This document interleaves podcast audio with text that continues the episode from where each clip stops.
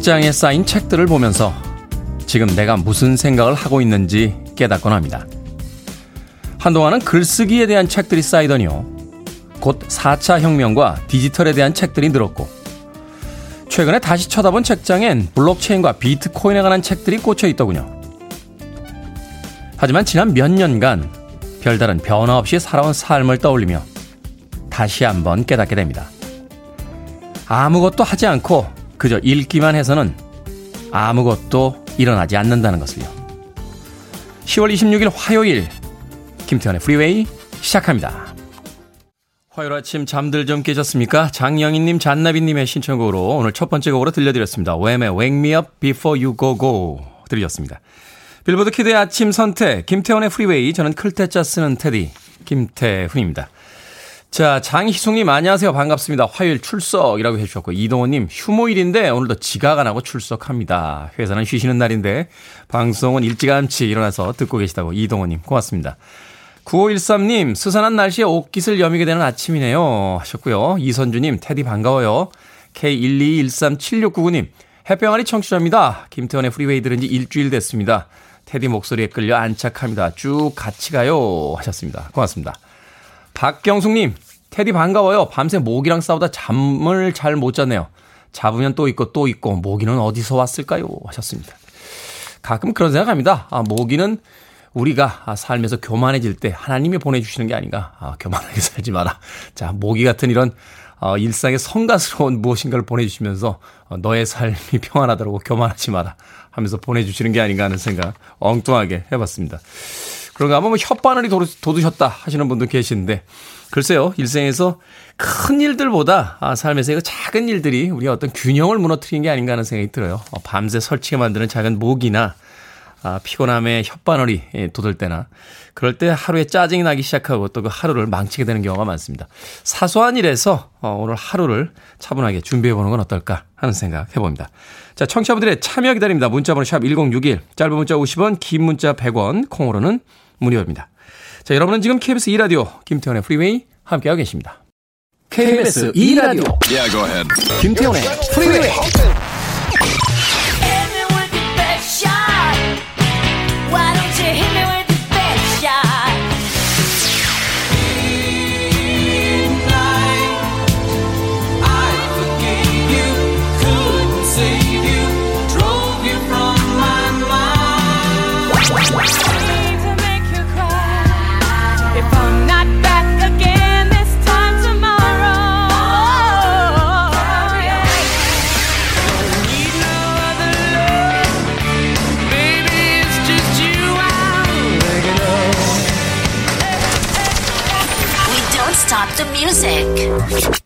어린 시절에는 어떻게 콧수염을 저렇게 멋있게 기를 수 있나 하는 생각을 한참 했던 기억이 납니다. 조지 벤슨의 I just wanna hang around you 들으셨습니다. 마치 그린 듯한 그 콧수염이 트레이드 마크이신 분이죠. 조지 벤슨. 기타리스트이자 보컬리스트. 뭐 팝과 재즈를 넘나드는 아주 멋진 뮤지션입니다. 조지 벤슨의 I just wanna hang around you 들으셨습니다. 자, 민정원님, 오늘부터 천안에서 양양으로 출퇴근하는데 긴장돼서 그런지 3시 반에 일어났습니다. 오산 정도 왔는데 벌써부터 피곤하네요. 저 잘할 수 있겠죠? 하셨습니다. 잘 하실 겁니다. 저도 이 프로그램 처음 맡았을 때요. 방송은 7시부터인데 집에서 3시 반부터 일어나가지고 방송국에 도착하면 이미 피곤한 상태로 방송을 하곤 했습니다. 한 6개월 정도 지나고 나니까 좀 적응이 되더군요. 민정원님. 사람이 자신이 살았던 그 시간대를 바꾼다는 게 이렇게 쉽지는 않습니다만 적응하면 또 금방 그 시간에서 익숙하게 생활이 됩니다. 너무 걱정하지 마십시오. 제가 아메리카노 모바일 쿠폰 한 장 보내드릴게요. 아침 커피 하시면서 예, 피곤함 좀 몰아내시고 새로운 직장에서 열심히 일하시길 바라겠습니다. 자, 125님, 제 생일이라 아내가 뭐 먹고 싶냐고 물어봐서 잡채 먹고 싶다고 했더니 불고기 해준다고 하네요. 자기 하고 싶은 대로 할 거면서 왜 물어보나 모르겠습니다. 하셨습니다.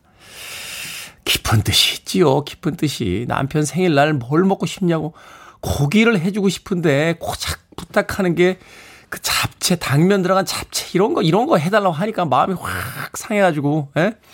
그래도 우리 남편은 단백질을 먹여야지 하면서 불고기를 해주면서 그 불고기를 그냥 해주겠습니까? 예? 잡채 들어가는 또 당면을 안에다 넣어가지고 또 얼마나 맛있게 해주겠습니까? 125님. 그런 깊은 뜻을 헤아리지 못하고 말이죠. 예? 아침부터 이게 아내한테 이렇게 투덜거리시면 되겠어요? 마트 상품권 보내드릴게요. 예, 아내분이 불고기 맛있게 해주시면 선물이라고 하나 아, 주세요. 어, 이렇게 맛있게 불고기를 해주는 아내에게 마트 상품권을 주시면서 다음번엔 잡채를 부탁해 라고 이야기하시면 되겠습니다. 125님. 최윤신님께서는요, 바에서 칵테일 마시고 싶다 하셨네요. 이 시간에요? 아침 7시 17분인데요. 조금 참으십시오. 어, 바에서 칵테일 드시기엔 조금 이른 시간입니다. 올리비아님, 테디 반갑습니다. 저 어제 홍시 사 먹었어요. 홍시를 보니 가을 느낌이 듬뿍 나더군요. 테디도 홍시 좋아하시나요? 하셨는데, 홍시 싫어하는 사람도 있나요? 홍시 좋아하죠. 홍시 좋아하는데, 제일 좋은 건 살짝 얼렸다가, 이렇게 반 싹 갈라가지고요. 티스푼으로 안에 이렇게 쏙 발라먹는 홍시 가장 맛있어 합니다. 예전에 저 어릴 때 할머니께서요. 껍질은 먹지 마. 그거 먹으면 변비 생겨라고 이야기를 하셨는데 과학적으로 근거가 있는 이야기인지는 잘 모르겠습니다. 아, 목요일 날 저 그 미남 정재훈 약사 나오면 한번 물어봐야 될 것 같아요. 어, 아 수요일이죠? 수요일. 예, 수요일 날 나오는 정재훈 약사에게 한번 물어봐야 될 것 같습니다. 홍시 좋아합니다. 가을이군요. 홍시 드신다고 하시는 것 보니까. 자, 캡틴 앤 테닐의 음악으로 갑니다. Love will keep us together.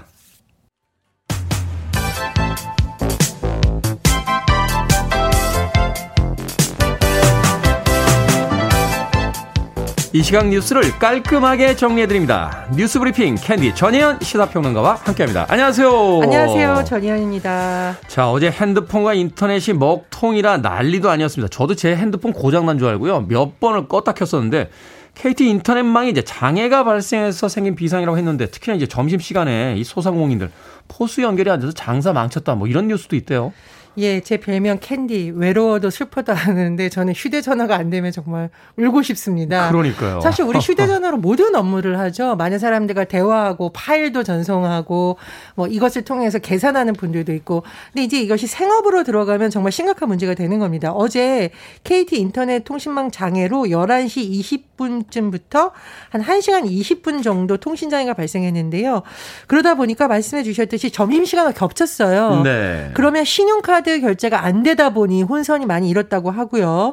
또 여러 가지 매장에서도 여러 가지 혼란이 가중이 됐고 인터넷 배달 서비스 많이 지금 코로나19 시대에 비대면으로 활용을 하는데 그렇죠. 주문 연결되지 않았다고 하고요. 저는 또 이 소식 보고 깜짝 놀랐는데 코로나19 방역 위해서는 QR코드 인식이 돼야 되는데 아, 이것도 좀 혼선이 많았다고 그것도 하고. 회선을 사용하는 거니까. 그렇습니다. 우리 병원 약국 대부분 환자 정보를 전산으로 확인합니다. 이 부분도 오류가 많이 일어나고 하고요. 주식 거래 또 난리 났었고 맞아요. 원격 수업하는 학생들이 어 온라인 준비 안 돼요. 소위 튕겨져 나간다고 그러죠. 음. 그래서 여기서도 혼선이 있었다고 합니다. 자 나중에 인터넷 서비스가 정상적으로 돌아오긴 했는데 KT에서 이 사태 초기의 원인을 디도스 분산 서비스 거부 공격을 원인으로 밝혀서 또 한번 발칵 뒤집히고 뭐 경찰에서 조사하고 뭐 난리가 났었는데 2시간 만에 네트워크 장비 설정 오류에 따른 장애다라고 정정을 했습니다. 그런데 이 통신 서비스가 단순히 불편을 넘어 정말 생계와 의료 체계 어, 좀 더 심각하게 말하면 안보에까지 영향을 미칠 수 있다는 우려가 그렇죠. 제기되고 있고요. 또 돌아보면 3년 전에도 KT에서 큰 사고가 한번 있었죠. 2018년 11월이었는데요. 당시에는 화재와 같은 외부 요인이 영향을 미쳤는데 이번에는 그런 것이 아니라서 인재일 가능성도 조심스럽게 거론이 되고 있어요. 그리고 2018년의 경우에는 사고의 영향이 전국적인 것이 아니라 수도권 일부 지역이었거든요. 거의. 네. 이번엔 거의 전국적으로 문제가 일어났기 때문에 좀 섬세하게 제대로 된 조사를 해야 된다라는 또 지적이 나오고 있습니다. 과학기술정보통신부에서 정보통신사고 위기경보 주의를 발령하고 심층 조사에 착수했다고 합니다. 또 한 가지 소식을 전해드리면 사실 이것 때문에 장사 못했거나 이랬던 분들 보상을 받을 수 있을까라고 많이 궁금해 하시는데 약관상으로 보면 쉽지 않다고요. 왜냐면 음. 약관상에는 연속 3시간 이상 서비스를 제공하지 못한 경우에만 손해를 배상한다고 되는데 어제 같은 경우는 3시간까지는 아니었죠. 1시간에서 1시간 25분 추정이기 때문에 아닌데 시간이 중요한 게 아니라 시간대가 중요한 거잖아요. 그렇죠. 그래서 이제 약간에도 불구하고 KT에서 실질적인 보상안, 배상안 마련해야 된다는 지적이 사실 오늘 언론사 사설에도 많이 실렸습니다. 그래서 어쨌건 이 부분은 좀 상황을 지켜봐야 되는 부분입니다. 자율주행의 시대로 간다라고 하는데 이렇게 말하자면 인터넷망이 끊기게 되면 이건 뭐 미래 사회에서는 굉장히 큰 문제가 발생이 되는 거잖아요. 예, 그래서 왜 우리 외계인들이 지구 침공할 때 예전에 큰 무기 가져왔는데 요즘은 뭐 전산망 교란시킨다 이런 설정이 많이 나오는 이유가 워낙 많은 부분이 전산으로 처리되기 때문입니다. 이번을 기회로 좀 구조적인 문제가 있는지도 살펴봐야 될 것으로 보입니다. 몇몇 분들은 어제 그런 이야기 하시더라고요. 핸드폰과 인터넷 엮어서 이렇게 할인 서비스 받으면서 약정으로 했는데 이거 분리시켜야 되는 거 아니냐 하는 이야기도 하시더군요.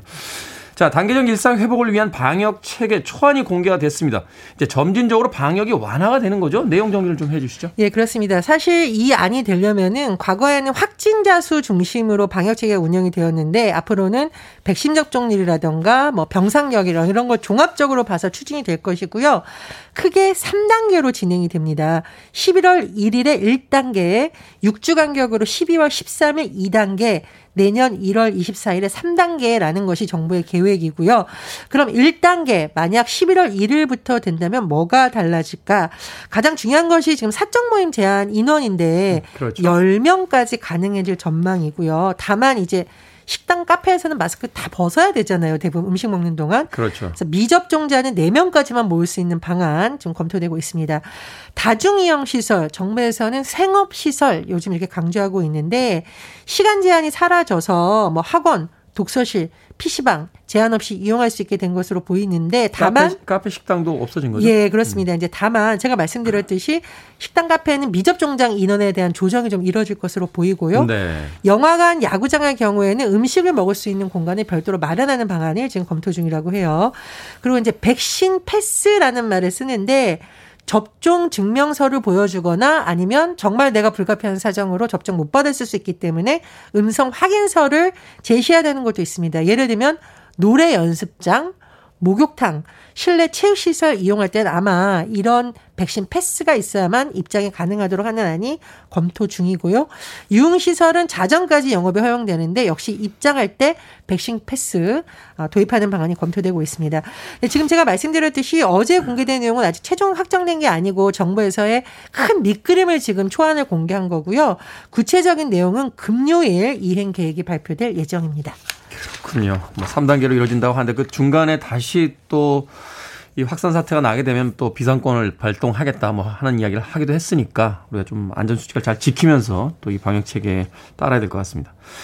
민주당 이제 이재명 대선 후보가 어제 경기도지사 어, 저 경기도 지사직을 사퇴를 했어요. 오늘 오전 중으로 문재인 대통령과 회동이 예정이 돼 있는데요. 예, 이재명 대선 후보는 어제 경기도지사에서 사퇴하면서 어, 임기 다 못해 아쉽고 송구하다라고 했지만 또 3년 동안 공정의 가치 뿌리내리기 위해 최선 다했다 이렇게 강조하기도 했습니다. 이재명 후보가 오늘 대선 예비 후보 등록을 하고요. 오전 11시쯤 문재인 대통령과 이재명 후보 간의 이른바 차담회 차를 마시는 회동이 청와대 상춘제에서 이루어질 것으로 보입니다. 모두 발언은 언론에 공개되지만 그 외의 내용은 비공개로 됐다가 배석자들이 전하는 형식이 될 것으로 보이는데 아마 네. 이철희 정무수석 정도만 같이 그 면담장에 동석할 것으로 알려져 있어요. 어쨌든 이제 공무원이 아니니까 조금 더 몸이 가벼워질 것으로 알려졌는데 오늘 오전에는 문재인 대통령과의 회동이 있고 저녁에는 또 뭐 정세균 전 총리라던가 경선에서 경쟁했던 사람들을 만날 것으로 알려져 있어서 이른바 원팀 구성에 집중할 것으로 보입니다. 자, 국민의힘 소식도 잠깐 전해드리면 11월 5일 최종 후보 선출하는데 아직까지 여론조사 문항을 어떻게 할지가 결정이 안 됐어요. 굉장히 예민한 사항인데 예를 들어 윤석열 후보 측에서는 1대1 가상 대결을 하자라는 거죠. 예를 들면은 민주당 이재명 후보와 윤석열 후보가 경쟁할 때 누구를 선택하시겠습니까? 이렇게 물어요. 근데 이렇게 음. 하면 한 명밖에 안 되니까 네 번을 하자는 거죠. 네 명의 후보니까. 이렇게 하자라는 거에서 이른바 양자 가상 대결을 주장하고 있는데 홍준표 후보 지금 그렇게 하면 안 된다. 어, 이재명 후보와 경쟁했을 때 가장 경쟁력이 있는 후보를 4명 중에 고르게 하는 사지 선다 방식을 주장하고 있습니다. 음. 국민의힘 선관위에서 오늘 오전 회의를 통해서 확정을 한다는 방침인데 워낙 양측의 주장이 첨예하기 때문에 오늘 안에 조정이 될 수 있을지도 사실은 회의 결과를 지켜봐야 되는 상황입니다. 그렇군요. 이제 본격적인 대선 어, 레이스가 아, 시작이 되는 것 같습니다. 자, 오늘의 시사 엉뚱 퀴즈 어떤 문제입니까? 예, 어제 KT 인터넷망이 먹통이 되었다는 소식 전해드렸습니다. 인터넷이 먹통되면 아, 정말 먹먹한 기분에 일이 손에 잡히지 않는 분들 있으실 겁니다. 그럴 땐 차라리 먹태에 맥주 한 잔 하는 여유가 필요할 듯 싶습니다. 갑자기요? 먹태 맛있으시다, 저는 잘합니다.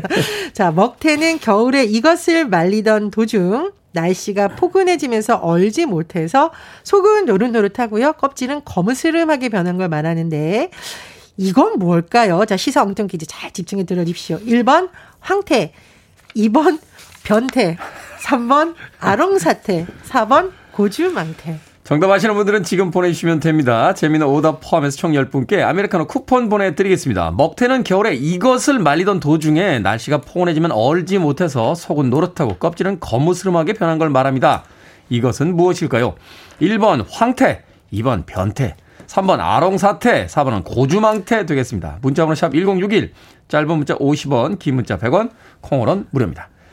뉴스 브리핑 전혜연 시사평론가와 함께했습니다. 고맙습니다. 감사합니다.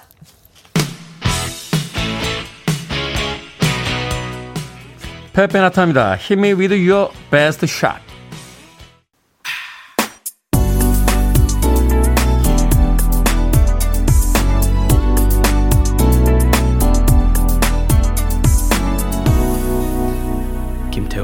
Freeway. 김경환님의 신청곡으로 들려드린 곡 글렌 메데로스의 Me Minus You Equal Blue 들렸습니다. 나에게서 당신을 빼면 우울해진다 하는 이야기를 수식을 통해서 하고 있습니다.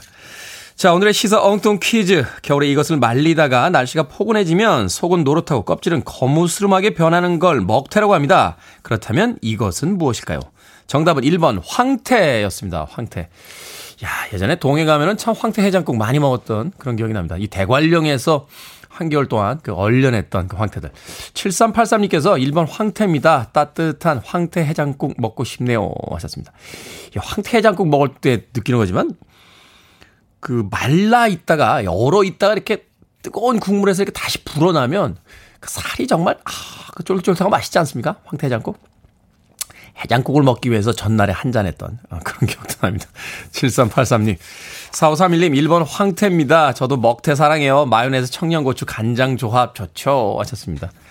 그렇죠. 회사 일 마치고, 어, 퇴근길에 직장 동료들과 함께 맥주 한 잔 하면서 그 동네 호프집에서 먹던 그 먹태. 저도 그 마요네즈에다 청양고추 간장 이렇게 섞어가지고 먹었던 그 먹태 굉장히 좋아했는데, 코로나가 그 일상을 참 많이, 예, 막고 있었죠. 최근에 이제 다시금 거리두기 그 조치가 조정이 된다라고 하니까 이제는 11월쯤 되면 직장 동료들끼리 간단하게 즐기는 또 그 맥주 한 잔의 문화가 다시 살아나지 않을까 하는 생각 해보게 됩니다. 8760님 1번 황태입니다. 오래된 라디오 주파수 돌리다가 처음 인사드려요. 제가 너무 좋아하는 팝송이 많이 나와서 참 좋네요. 해 주셨습니다. 6441님 1번 황태 술 마시고 오면 아내가 황태 해장국을 자주 해주는데 언제부터인가 3분 황태국으로 바뀌었습니다. 그래도 감사합니다. 그렇습니다. 너무 자주 드시니까 그러신 거 아닙니까? 가끔 드실 때야 한번 해줄 수 있지만 뭐 매일 먹고 오는데 어떻게 맨날 황태 해장국 해줍니까? 3번 황태국도 제가 보기엔 지금 감지덕지고요. 계속 그렇게 드시다가 쫓겨납니다. 6441님. 일단 경고장이 하나 도착했으니까 네, 긴장하시길 바라겠습니다. 방금 소개해드린 분들 포함해서요. 모두 10분에게 아메리카노 쿠폰 보내드립니다. 당첨자 명단은 방송이 끝난 후에 김태훈의 프리웨이 홈페이지에서 확인할 수 있습니다. 콩으로 당첨이 되신 분들 방송 중에 이름과 아이디 문자로 보내주시면요. 모바일 쿠폰 보내드리겠습니다. 문자 번호는 샵 1061, 짧은 문자는 50원, 긴 문자는 100원입니다. 자, 0575님과 박경숙님의 신청곡으로 합니다. 루이스 터커, Midnight Blue.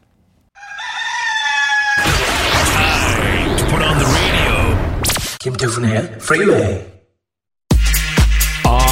you ready?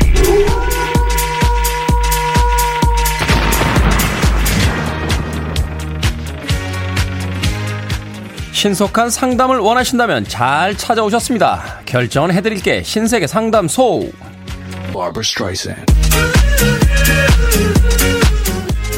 5346님, 맛은 있는데 조금 기다려야 하고 불친절한 식당이 있고요. 맛은 그저 그런데 기다리지 않고 친절한 식당이 있습니다. 어디로 가야 할까요? 맛은 그저 그런데 기다리지 않고 친절한 식당이요. 착한 사람들이 잘 된다는 걸 보여줍시다.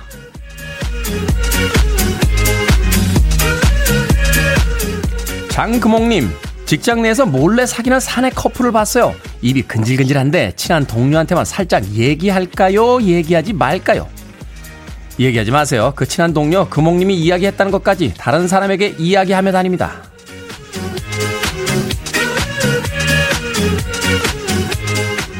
김흥근님, 테디, 붕어빵 장사를 시작했는데 의외로 손님이 많아서 친구를 알바로 고용했습니다.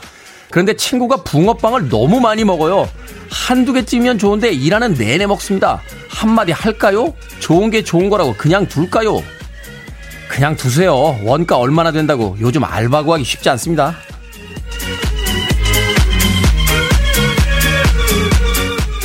6238님, 테디 형, 세 번의 취소 끝에 결혼식 날짜를 다시 잡았습니다. 1년에 한 번 연락할까 말까 한 동창부터 알고 지낸 지 한 달도 안 된 거래처 직원까지 폰 연락처에 있던데, 모바일 청첩장을 다 보낼까요? 그냥 친한 사람만 보낼까요? 친한 사람만 보내세요. 결혼식이지 마트 할인 행사 아니잖아요?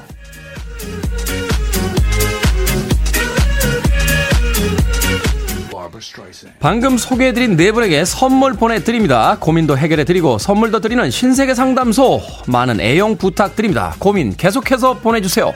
문자번호 샵 1061, 짧은 문자 50원, 긴 문자 100원, 콩으로는 무료입니다.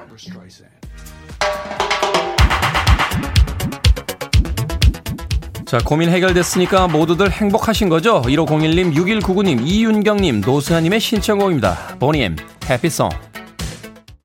You're listening to one of the best radio stations around. You're listening to 김태훈의 Freeway.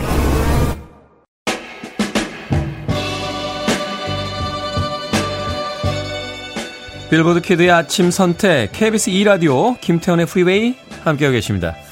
1부 끝곡은 최지현님의 신청곡이에요. The Delfonics, La La Means I Love You 듣습니다. 저는 잠시 후 2부에서 뵙겠습니다.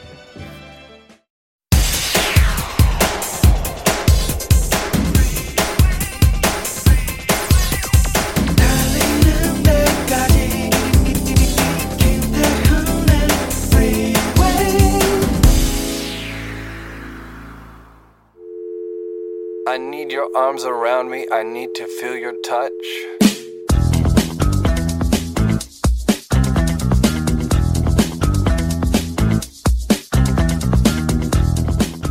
여자들은 공감한다는 특이한 공감대. 1. 낮보다는 밤이 더 예쁘고 화장 지우기 전 화장실에서 본 내가 제일 예뻐 보임. 2. 어쩌다 예뻐 보이는 날 밖에 나가면 아는 사람 하나도 못 만남. 3. 초췌한 모습일 때는 아는 사람 많이 만남. 4. 유독 예뻐 보이는 날엔 나갈 데가 없음. 5. 집에서 아무 생각 없이 머리 묶으면 예쁨. 6. 그래서 다음날 열심히 묶어보지만 어제랑 절대 똑같이 안 나옴. 7. 집에서 힘겹게 셀프 네일 했는데 말리다 콕 찍힘.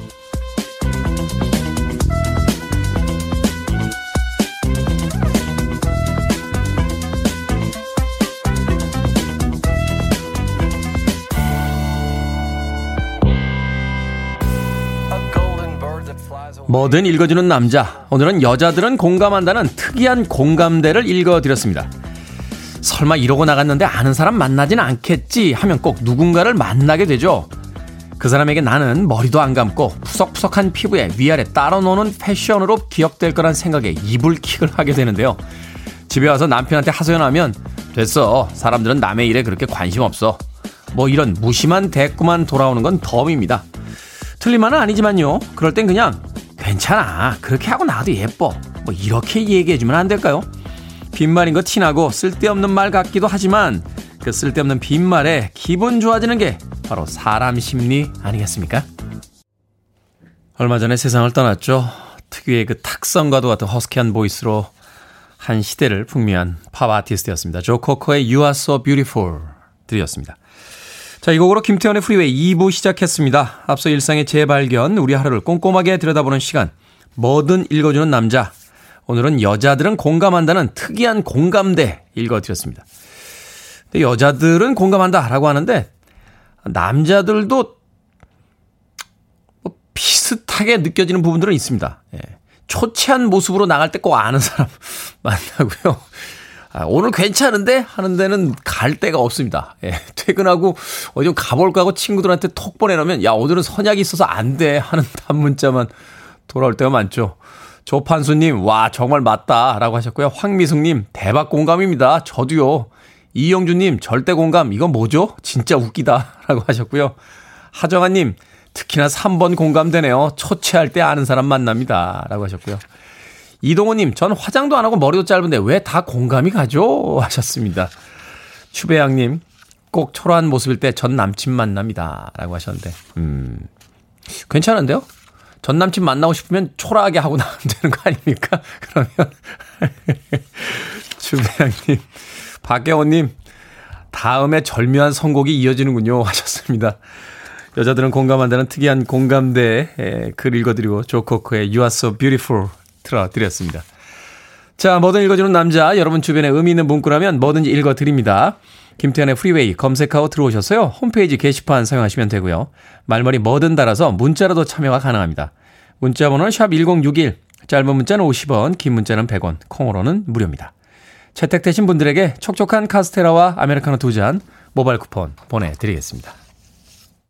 I want it, I need it, I'm desperate for it.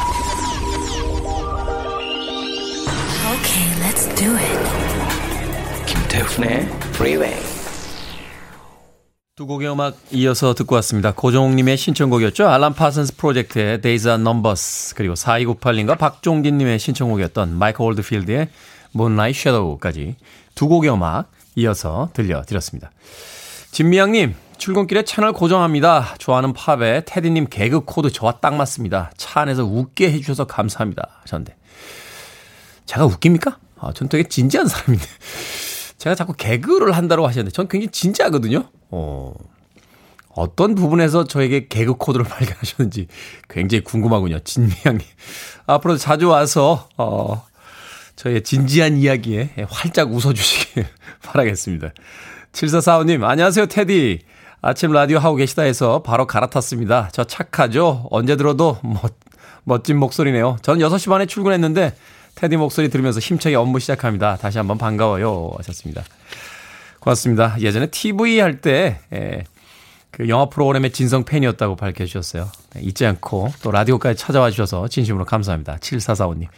7626님, 아들이 군입대한 지 딱 일주일 됐습니다. 빠릿하지 못하고 눈치 없는 아들 너무 걱정이 됩니다. 요즘 자가격리 기간이라 매일 2주간은 10분씩 통화하게 해줘서 나름 위로가 되네요. 부디 훈련 들어가서 건강히 눈치 챙기기를 기도해 봅니다. 하셨습니다. 빠릿하지 못하고 눈치 없다고 걱정하시는데, 예, 그렇지 않을 거예요. 왜 카메라의 렌즈가 너무 가까이 붙어 있는 피사체를 인식하지 못할 때가 있잖아요. 어, 오히려 너무 옆에 붙어 있는 가족들이 그 사람을 잘 모를 때가 있습니다. 아드님 너무 걱정 안 하셔도 될 거예요. 군대 가서 또 비슷한 또래들끼리 어울리기 시작하면 금방 적응하고 또 빠릿빠릿해지고 또 눈치도 굉장히 빨라질 테니까. 원래 옆에 엄마 있을 땐요, 빠릿빠릿해지거나 눈치가 있기가 쉽지가 않습니다. 제가 몇 번 이야기 들었는데 저희 어머니가 저한테 맨날 그러셨어요. 너처럼 게으른 애가 어떻게 밥벌이나 하겠니라고. 맨날 집에서 뭐 어머님이 밥 해주시고 빨래 해주시니까 맨날 늘어져 있고 어, 텔레비전만 보고 하던 시절도 있는데 그 시기에 또 벗어나면 또 사회로 나가면 세상 밖으로 나가면 굉장히 빠릿빠릿해지고 눈치가 많아집니다. 7616님 너무 걱정하지 마시길 바라겠습니다. 6774님 산후조리원 신생아실에서 나이트 근무하고 퇴근길에 항상 듣습니다. 최고의 충전입니다. 하셨습니다. 방 근무하고 아침 퇴근하시면서 듣는다고 하셨는데 그 퇴근길에 활력이 됐으면 정말 좋겠네요. 안정옥님, 세상 모든 남자가 테디 마음만 같았음 제가 좋겠어요. 하셨습니다. 말만 그래요. 제가 말만. 예. 제가 말처럼만 행동하고 살았으면 거의 공자나 간디처럼 살았습니다. 예, 근데 말만 그럽니다. 예. 제 주변에 의사분이 몇 분 계신데 그분들 맨날 야, 너 술, 담배 그런 거 하는 거 아니다. 막 이렇게 사람들에게 훈시하세요. 그런데 본인들은 술을 엄청 드십니다. 그 제가 아니 무슨 의사가 그렇게 술 마셔? 라고 하면 의사의 말을 들어 그들의 행동을 듣지 말고 하는 이야기를 합니다. 말이 제일 쉬워요. 그러니까 말은 말은 무슨 얘기를 못 하겠습니까? 제가 말대로만 살았으면 거의 인도를 해방시켰죠. 간디라니까요. 간디. 예. 예전에 그 유명한 제 별명이 있어요. 그 20대 때인가요? 한참 그 20, 30대 때 여자친구랑 연애하다 끝나고 막 이럴 때 제 별명이 송파구 다이어터였어요. 예. 왜냐면 마음고생으로 여서, 여자친구들이 너무 홀쭉하게 말라가지고요. 예, 그래서 제가 여자친구들 다이어트를 시켜준다고 해서 송파구 다이어트맨이었습니다. 예. 말은 너무 믿지 마시고요. 네, 그 말대로 행동할 수 있도록 노력을 해야겠죠. 안정옥님, 민망한 마음에 제가 아메리카노 모바일 쿠폰 한 장 보내드릴게요. 커피 한 잔 하시면서 하루 또 편안하게 시작하시길 바라겠습니다. 자, 박상우님, 안정래님, 그리고 7957님 신청하셨습니다. 퀸의 곡으로 신청하셨는데 오늘은 더 브레즈의 음악으로 듣습니다. 보헤미안 랩소디.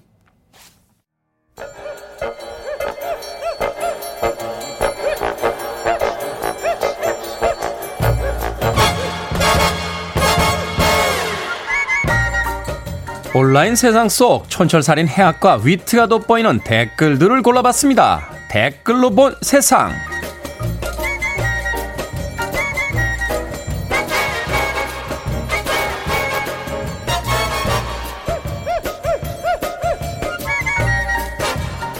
첫 번째 댓글로 본 세상. 지난 21일 첫 한국형 발사체 누리호가 발사됐는데요. 한 방송사 생중계에서 이륙 순간을 생동감 있게 표현한 수호 통역사가 화제입니다. 쿠왕 하는 굉음마저 온갖 표정과 입모양, 손동작으로 묘사했기 때문인데요. 여기에 달린 댓글들입니다. 더 베스트님, 수호를 하나도 모르는데요. 전부 이해가 됐어요. 소라게님, 소리를 껐는데 엔진 소리가 들리더라고요. 소리를 듣지 못하는 분들을 위해 그 상황을 100% 전달하기 위한 수호 통역사님들의 노력. 정말 감동받았습니다. 이런 이야기가 떠오르는군요. 프로는 아름답다.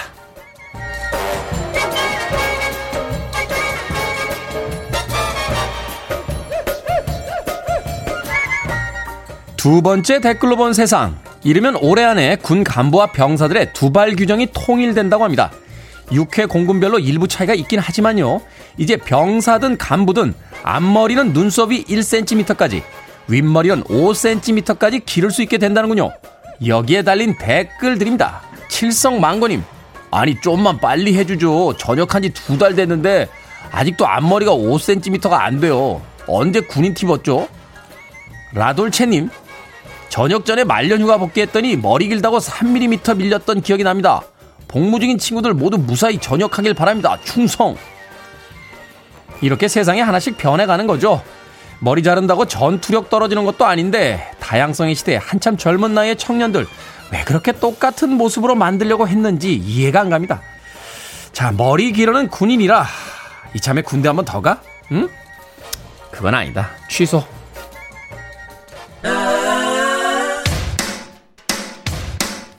칩트릭입니다. Don't be cruel.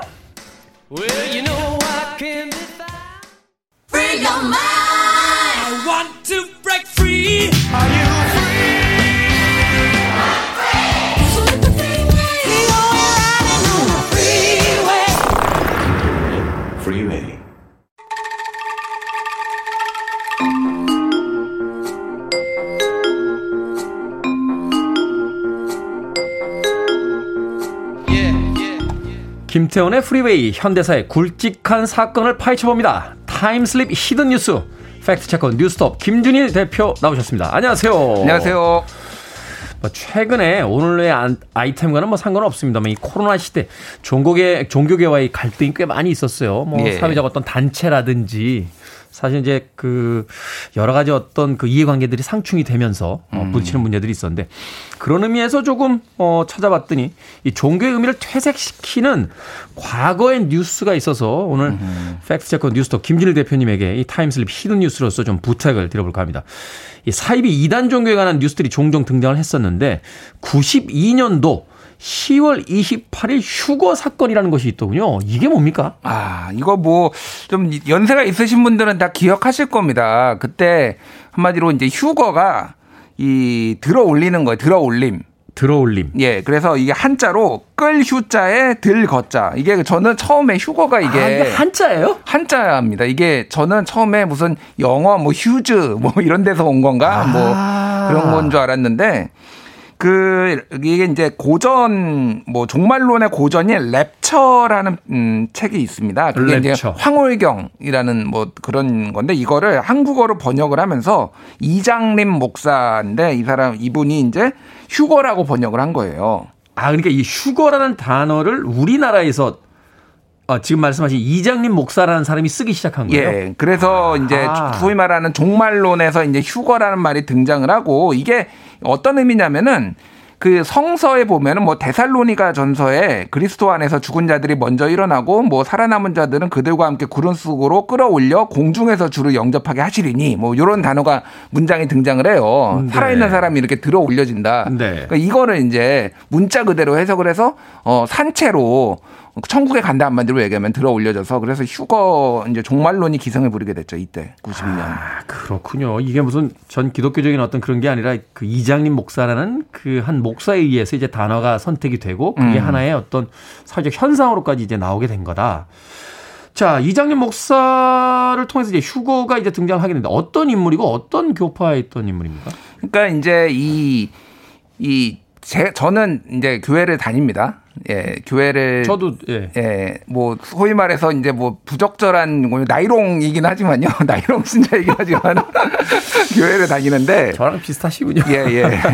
그 요한계시록이 저는 좀 문제가 많은 이 성서다라고 말 문제가 많다라는 게 이게 그러니까 그 요한이 꿈속에서 이제 환, 환영을 본 거죠. 환영을 보면서 거기 종말이 왔을 때 뭐가 나타날 거다. 그래서 뭐 첫째 날에는 뭐 나팔을, 천사가 나팔을 불면은 뭐가 뭐 우박이 쏟아지네, 뭐 뭐가 나오 네, 막 이거를 한 건데 이거를 문자 그대로, 문자 그대로 해석하시는 분들이 너무 많은 거예요. 아, 그러니까 이것을 어떤 그 성경학적으로 이렇게 분석하기 이전에 그냥 예, 예. 글자 쓰여진 대로 해석을 음. 한 사람들이 상, 많다. 상징으로서 좀 해석을 해야 되는데 너무 문자 그대로 해석을 해서 이게 뭐냐면은 1999년에 어 세상이 멸망한다고 이게 1999년 종말론은 굉장히 오래됐잖아요. 노스트라다무스부터 해가지고. 그 일본의 번역가죠. 고도벤인가요? 그 예, 그 번역했던 지구 종말의 날, 1999 뭐 지구 종말의 날인가요? 그 책에 의해서 이제 노스트라다무스가 막 그 우리나라에 알려지고. 예. 저는 난리도 아니었는데 그때. 초등학교 때 그 책을 읽고 99년까지만 살면은 도대체 나는 무엇을 알고 즐겁게 할 것인가 이렇게 그런 생각도 했는데 네. 요한계시록에 보면 7년 동안 짐승이 지배한다 이런 내용이 있어요. 그럼 99년에 망하잖아요. 음. 그러면 이미 7년 전부터 이미 이때부터 뭐 종말의 단계에 들어간다. 그러면 92년이에요 그게. 음. 그러니까 92년에 휴거가 들어간다. 그래서 아, 그러니까 99년에 인류 종말을 먼저 산, 산정해 놓고 음. 92년이 돼, 돼서 이제 휴거 시작이 되고 그때부터 7년 동안 사건들이 벌어진다. 한마디로 착한 사람들은 이때 쫙 하늘로 올라가고 나머지들은 대환란이 시작되면서 그 환란 속에서 99년에 망한다. 그러니까 착하게 음. 92년 그 이전부터 착하게 살아야 된다 뭐 이런 거예요. 그러니까. 네. 그러니까 이거는 사실은 근거가 좀 많이 부족한 거죠. 그러니까. 어, 그러니까 성경에 나온 이야기를 그 이장님 목사란 분이 이제 개인적 해석을 통해서 그렇게 이제 주장을 하기 시작한 거군요. 이게 근데 여기만 한 게 아니라 그때 당시에 굉장히 많은 이 다미 성교회거든요. 네네. 여기 말고도 굉장히 많은 성교회들이 뭐, 뭐 여러 군데서 이거를 주장을 했어요. 그래서 날짜가 좀 다 달랐습니다. 아, 날짜가 또 다 달랐어요? 예, 날짜가 10월은 대충 맞는데 뭐 이를테면 다베라 선교회 이런 데는 여기는 10월 28일이었거든요. 다미 선교회가 주장한 날은. 네네. 근데 다베라 선교회는 10월 10일이었어요. 여기서 주장한 날은 휴거가 10월 10일. 예, 그래서 10월 10일에 휴거 이거 이게 좀 주목은 덜 받았는데 안 됐잖아요. 네. 그러니까 신문에 사과 광고를 냈습니다. 근데 10월 20일 네. 다베라 성교회에서 10월 10일 날이 휴거 날이라고 주장을 했는데 안 되니까 사과 신문 사과 광고를 냈어요. 네. 근데 10월 28일 날 이제 음. 18일 뒤죠. 근데 또 이제 다미 성교회에서 또 휴거인데 다미 성교회가 워낙 크다 보니까 전 세계에 뭐 몇, 몇십 개의 지부가 있고 뭐 신도가 뭐 몇 천 명이 되니까 여기에서 이제 전국의 주목을 받게 된 거죠. 아, 그렇군요.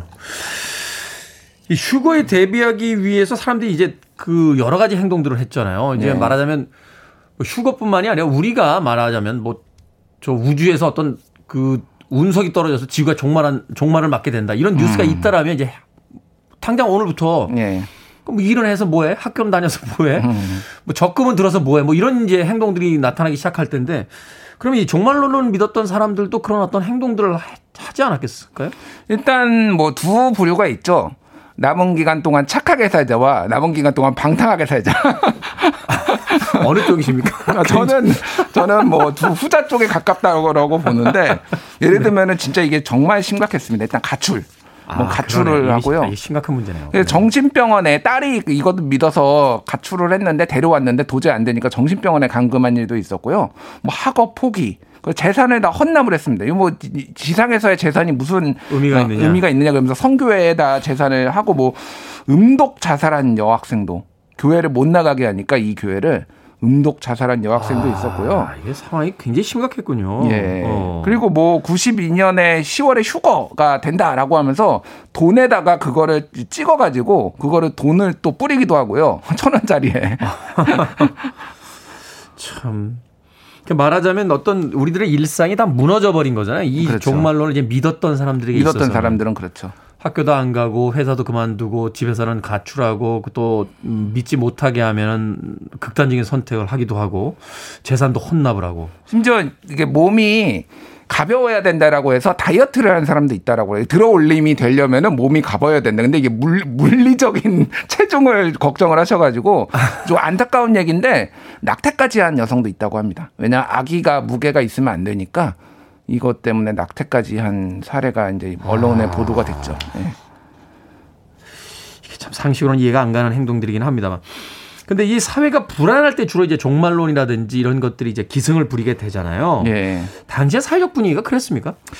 글쎄, 그러니까 이거는 좀 이견이 있어요. 그러니까 뭐 이제 그 당시엔 뭐 걸프전이 있었고 1차 걸프전이죠. 아버지 조지 부시가 했던 91년에 있었던 뭐 이런 1차 걸프전이 영향을 줬다라고 하는데 항상 뭐 세기 말이었죠. 어떻게 뒤, 돌아보면 냉전 시대도 언제 이 핵전쟁이 날, 날 수도 있다 뭐 이런 불안감들이 옛날에 있었잖아요. 80년대 보면은. 그렇죠. 그래서 이때 뭐 어, 이 걸프전 때문에 특별히 그랬다라기보다는 지속적으로 뭐 그런 분위기들이 있었다라고 봐야 될 것 같아요. 그리고 뭐 예전에 이 종말론의 역사는 뭐 한국뿐만이 아니라 너무 깁니다. 예를 들면은 뉴 잉글랜드의 농부 출신인 윌리엄 밀러가 성경을 연구해서 1843년에서 44년에 지구가 멸망할 거라고 음. 해서 이미 그때도 수천 명의 신도를 모아놓고 또 19세기에 이미 예, 19세기에 이미 그래서 여기에서 종말이 오지 않자 신도들은 해산을 했는데 일부가 제7일 안식의 예수 제등교를 만들었다고 합니다. 뭐 이런 식으로 이 종말론에 대한 역사와 음. 이, 이 연원은 굉장히 많다.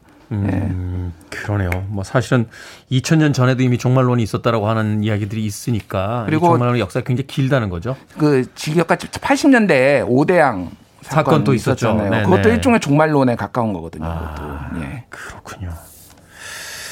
음악 한곡 듣고 와서 어, 이 종말론에 대한 이야기 다시 한번 나눠보도록 하겠습니다. 블론디의 음악입니다. 랩처. 블론디의 곡 중에서 랩처, 황홀경이라고 해석될 수 있는 음악 들려드렸습니다. 디스코이기도 하고 재즈이기도 하고 또 락이기도 한 아주 독특한 음악이었죠. 블론디의 랩처 들으셨습니다. 빌보드 키드의 아침 선택, KBS 2라디오, 김태훈의 프리웨이, time slip hidden 뉴스, 뉴스톱, 김준일 기자와 함께하고 있습니다.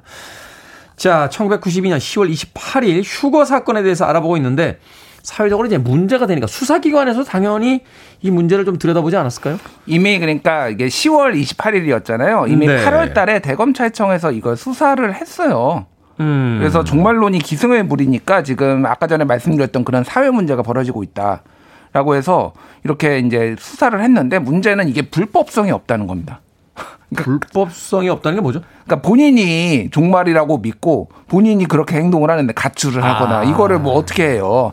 다만인데 그 이장님 목사 아까 전에 이거 다미 성교회를 만들었던 휴거를 이제 전파했던 예, 이 사 이 사람이 신도들이 이제 종말이라고 하니까 이게 재산이 무슨 소용이냐 그래 가지고 여기에다가 헌납을 했다라는 거예요. 네. 그래서 그거를 이제 이제 사기 혐의로 이 사람을 이제 구속을 했고요.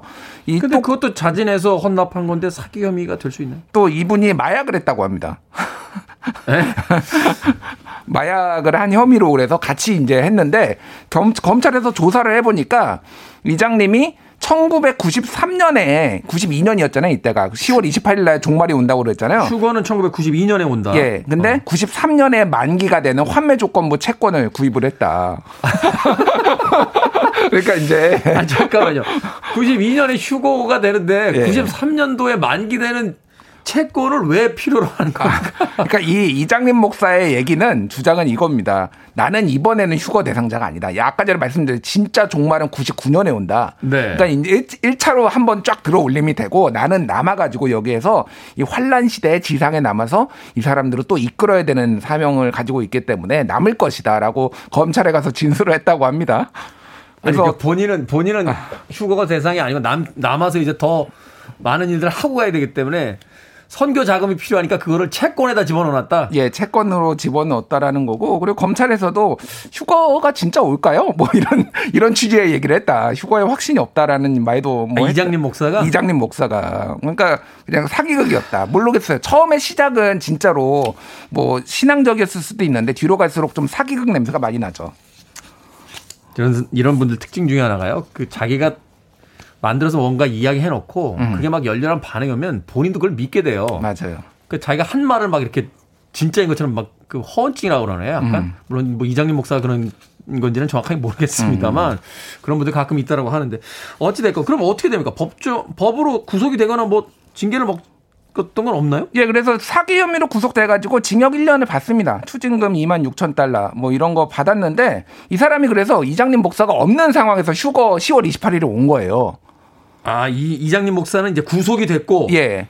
그리고 없는 상태에서 이제 휴거 날이 드디어 됐다. 휴거 날이 돼서 이제 신도들이 다 모여듭니다. 그래서 경찰에서 난리가 났죠. 왜냐하면 옛날에 오대양 사건 아까 말씀드린 그런 네네. 트라우마가 있기 때문에 혹시 이게 뭐 집단, 휴거가 안 되면은 집단 자살이나 뭐 이런 예. 이런 형태로 갈 수 있으니까. 그래서 이미 경찰 뭐뭐 뭐 기자들 막 해가지고 저도 TV로 봤던 게 이제 생생한데 그때 성산동에 마포구 성산동에 교회가 있었고 음. 전 세계에 한 40개 지부가 있어서 성산동 교회뿐만이 아니라 전국의 지부에서 다 모여가지고 각자 뭐 했다라고 합니다. 근데 어. 다, 그러니까 자정이에요. 자정. 자정에 들어올림 받을 것이다 그래가지고 그 전부 다한 3시간 전부터 예배 드리고 막 이런 상황이 전국에 중계가 다 됐어요.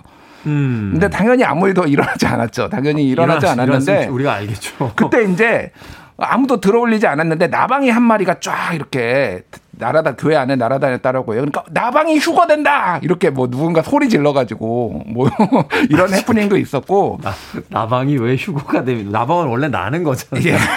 필리핀에서도 집결을 했다라고 하는데 200명 정도가 휴거를 기다리고 있는데 12시가 넘어도 휴거가 일어나지 않으니까 설교자가 이렇게 얘기를 했다고 합니다. 교통 체증 때문에 주님이 늦게 오고 계십니다. 이렇게 이거는 그 한겨레 기사에 있는 건데 이게 어디까지 사실인지 모르겠는데 필리핀에서는 이런 해프닝도 있었다. 아, 참. 어떻게 됐습니까? 결국 밤 12시가 이제 지나고 나서 아무 일도 일어나지 않았을 때. 다 집에, 다 집에 갔죠, 그래서. 그냥 집에 간 거예요? 예, 다 집에 갔습니다. 그래서 뭐 굉장히 그분들은 허탈하셨을 텐데 뭔가를 하기에는 너무 이제 너무 이제 이목을 끌었죠. 이 상황에서. 자, 이 10월 28일 휴거, 뭐, 뭐 날짜는 다르다고 할 수 있겠습니다만 이 휴거를 주장했던 단체들이 이제 이장님 목사가 있었던 이 다미 성교회뿐만 아니라 몇몇 군데가 있었다라고 했잖아요. 예. 종교단체들 반응이 예, 또 대응이 굉장히 궁금한데요. 다음 날에 이장님 목사가 다미 성교회 해체하겠다. 우리 일으켜서 죄송하다라고 명의로 발표를 했고요. 11월 4일에 마지막 예배하고 뭐 했는데 나머지는 다른 또, 또 이런 종교 단체로 또 옮겨갔어요. 또 휴거 또 뭐 주장하는 단체로 이렇게 뭐 이합 집산이 된 상황이었고 네. 이장님 목사는 개명을 이답게라는 개명을 하고 목회 활동을 계속 이어나갔다라고 하고요. 이그 노벨상은 2011년에 수상을 했습니다. 이그 노벨상이 뭐냐면은 이 이그 노벨상 황당한 그 연구한 사람들한테 주는 수상 아닌가요? 엽기 노벨상 뭐 짝퉁 노벨상인데 지금까지 4 명이 받았거든요. 근데 한 명은 이제 첫 번째 받은 사람은 옷에서 내 향기가 나는 것뭐 이런 걸로 해서 이거는 받을 만해요. 우리나라 사람들이 네명 받았다. 예, 한국. 두 번째가 문성명 총재인데 37년간 3,600만 쌍을 합동 결혼시켜서 노벨 경 그러니까 리그 노벨상 경제학상을 2000년에 받았고요. 세 번째가 이장님 목사입니다. 이장님 네. 목사. 예. 그래서 아무거나 하면은 믿으면 안 된다라는 거를 소중한 거를 깨우쳐 줬다라고 하면서 이분이 세 번째 이그 노벨상 수상자가 됐습니다. 참 이런 사이비 이단에 빠지는 이유가 뭘까요? 간단하게 너무 힘들어요 세상이 세상이 힘들 때 정말 논이 옵니다. 그래 지금도 너무 힘들기 때문에 정말 이런 거 좀 조심하셔야 될 것 같아요. 네. 종교 이름으로 사람들을 현혹시켰던 92년 휴거 사건에 대해서 알아봤습니다. 김태훈의 프리웨이 time slip hidden 뉴스 뉴스톱 김준일 기자와 함께했습니다. 고맙습니다. 감사합니다.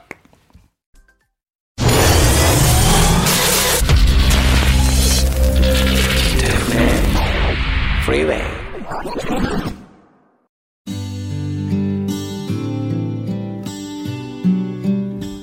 KBS 2라디오 김태훈의 프리웨이 오늘 방송은 여기까지입니다. 이기순님의 신청곡이에요. 댄 포겔버그 롱거. 오늘 끝곡입니다. 편안한 화요일 되십시오. 저는 내일 아침 7시에 돌아오겠습니다. 고맙습니다.